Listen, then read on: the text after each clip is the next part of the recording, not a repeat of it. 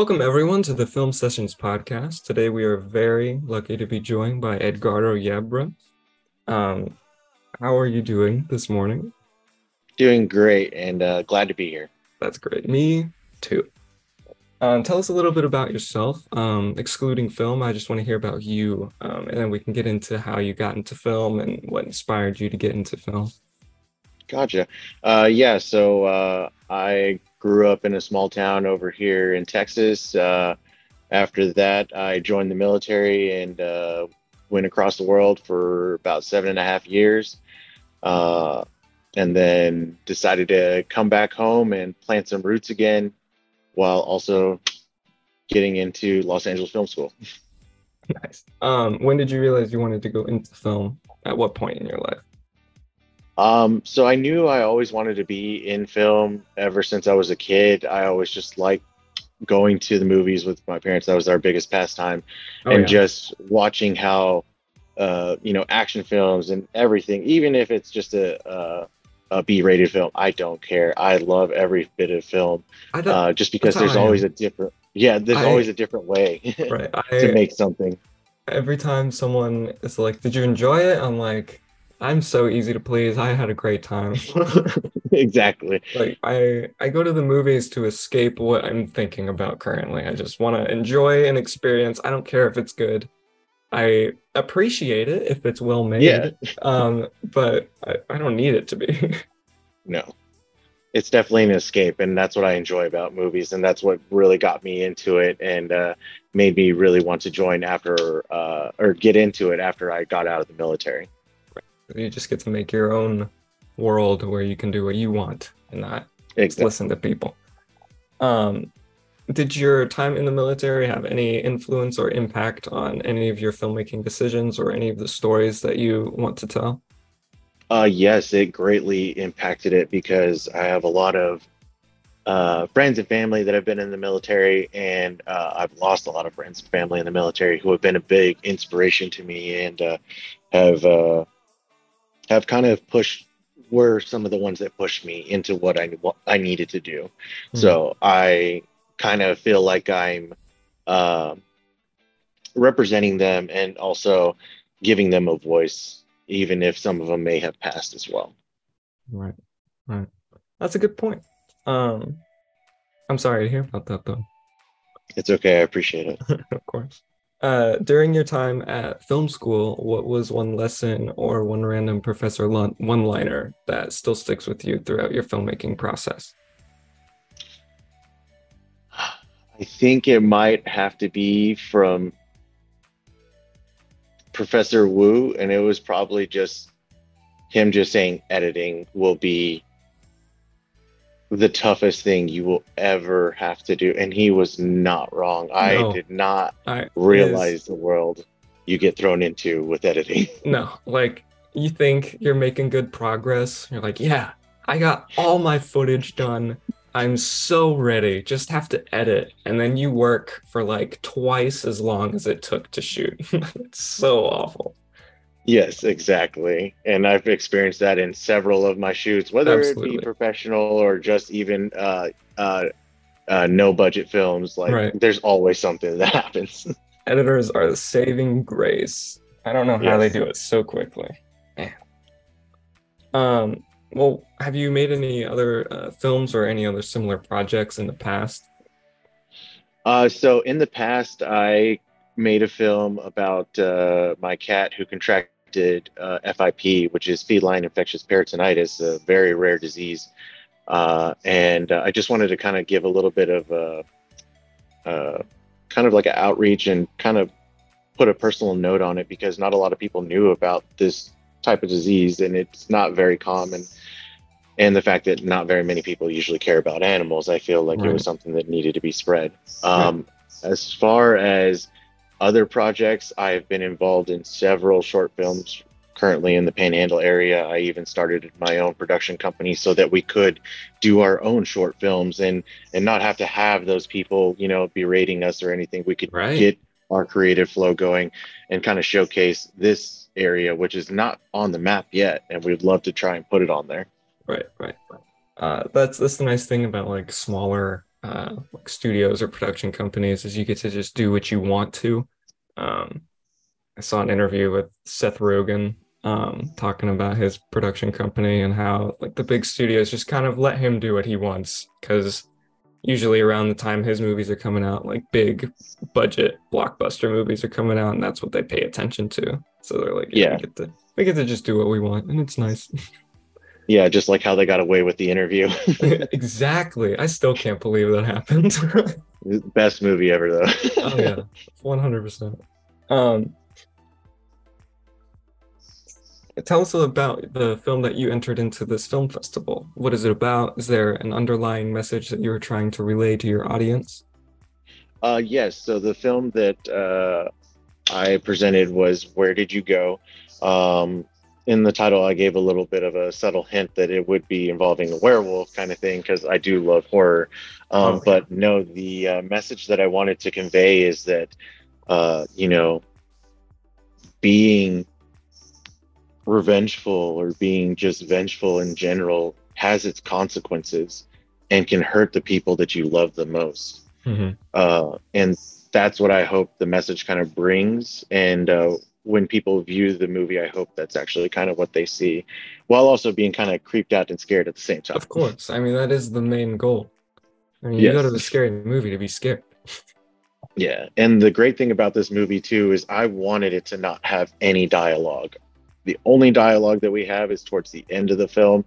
It's very short. I wanted it to be impactful with the sounds, the music, the score. And we had an amazing sound editor who helped me through everything and taught me several different things, too. Oh, yeah. And so I brought him onto my team with our production team now. And hopefully here in the upcoming projects that we have coming, we'll have some great sound to show you guys here soon, too. Oh, yeah. I love sound. It makes or breaks a movie. It really does. It really does. Especially with limited dialogue, like A Quiet Place or your film. Oh, yeah. So how do you make up for limited dialogue with sound? Or like, what were certain techniques that you used to convey certain emotions or certain upcoming threats? So we made sure to have a couple of different sound effects for the werewolf to be, you know, showing that they're there or that they're around. We also made sure to add as much action and have as much sound effects as possible, whether it's banging across a wall or hitting something, breaking something, and then also our scores. Just making sure that to build that tension as much as possible. Right. I learned in a film studies class that on average 30% of movies are dubbed. I had my first short film was 100% dubbed because I didn't know how to do sound yet, but for a project that is mostly just adding in sound effects, how much of the actual audio on location did you use, or could you give me a percentage on how much of your film do you think was dubbed? I want to say maybe about 30%, only because I did use a lot of the original audio. Even the original audio that I got from the camera was absolutely perfect for me to throw in there. So, I mean, I did that and then it helped me add all the rest of my other,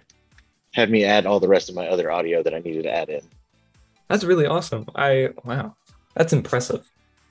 I appreciate it. Yeah, of course. I love Foley work, and I'm always looking for reasons to do it. But it's really impressive to just let the scene play out as it is. Yeah, exactly. Yeah, that's really awesome. Do you have any plans to make any more projects in the future? And do you have any particular ideas that you want to implement to evolve or change up your writing process or production process? Yeah, so actually we do have a couple of different short films and feature films that my production team is actually working on. We have a film coming out later on next year that will be called Whispers by CJ Scott. She is my director and she has been amazing, done so many different projects with her already. Another person I partnered up with is Brian, and he will be showing his film Violet Nights, and his production or project is called Sugar Venom. And then I love all these names. They're so good. And then me, I came up with the production of Dos Lobos Productions. And right now we've actually been working with a nonprofit here in the Texas Panhandle who is part of, their name is Smile Big, and they actually help the LGBTQ youth out over here because of how many different bills and things that have just been passed and how much suffrage they've had. That's what they wanted to create was something for them, and we have just been a big, huge part of that, making commercials for them, helping them make promo stuff. And I feel like for me, it's been a very rewarding thing to help them, and not only that, get the help from them to put into our next films and features because they are willing to be a sponsor in our stuff as well. Right. That is very important. Getting help is always so relieving. Yes. It's so nice. Being in Texas, so do you always film in Texas or do you go around? So far, I've only filmed in the Texas Panhandle area. I have gone around a little bit over to New Mexico. Honestly, it's just where the work ends up going.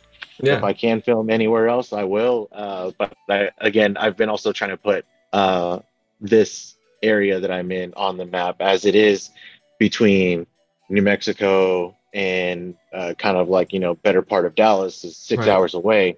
Right. It only makes sense to make something here. Yeah, exactly. A lot of the times I'll come up with an idea and then I'll think of a location in my head and then I won't be able to find that location and it just cripples my project. Yes. So do you go out and find your location and then figure out what to write then? Or do you have an idea and then have like a rough skeleton for what or where you want it to be? Have you ever been like limited in the area that you're at? So yes, I have been limited to certain things for the area that I'm at, but you make do with what you have to. And I've found that it's been a lot more creative for me to try and manipulate and make things a bit different to the area that I'm in, making it more of a city view or making it more of a rural view. And luckily this area has all of that in at my fingertips. So I'm super excited to actually do that too. Yeah. That's great. I forgot what I was going to say. It's going to drive me crazy. I had a side thought on that. So I know you asked about upcoming projects. So I do have another upcoming project that I am working on. Yeah. And it's actually about a little bit of a story about me and my brother. It is going to be a feature. It's going to be kind of a Pineapple Express, Evil Dead / just that kind of movie, really over the top horror and comedy. Yeah. Horror comedies are my favorite. Oh man, I really miss just like low budget comedy movies. That's what it means. Right. It's a 90-minute film. That's what I want. And that's kind of like what we plan on doing. Kind of like the rough basis of it is me and my brother are just, kind of run down type of guys, just playing ourselves a little bit.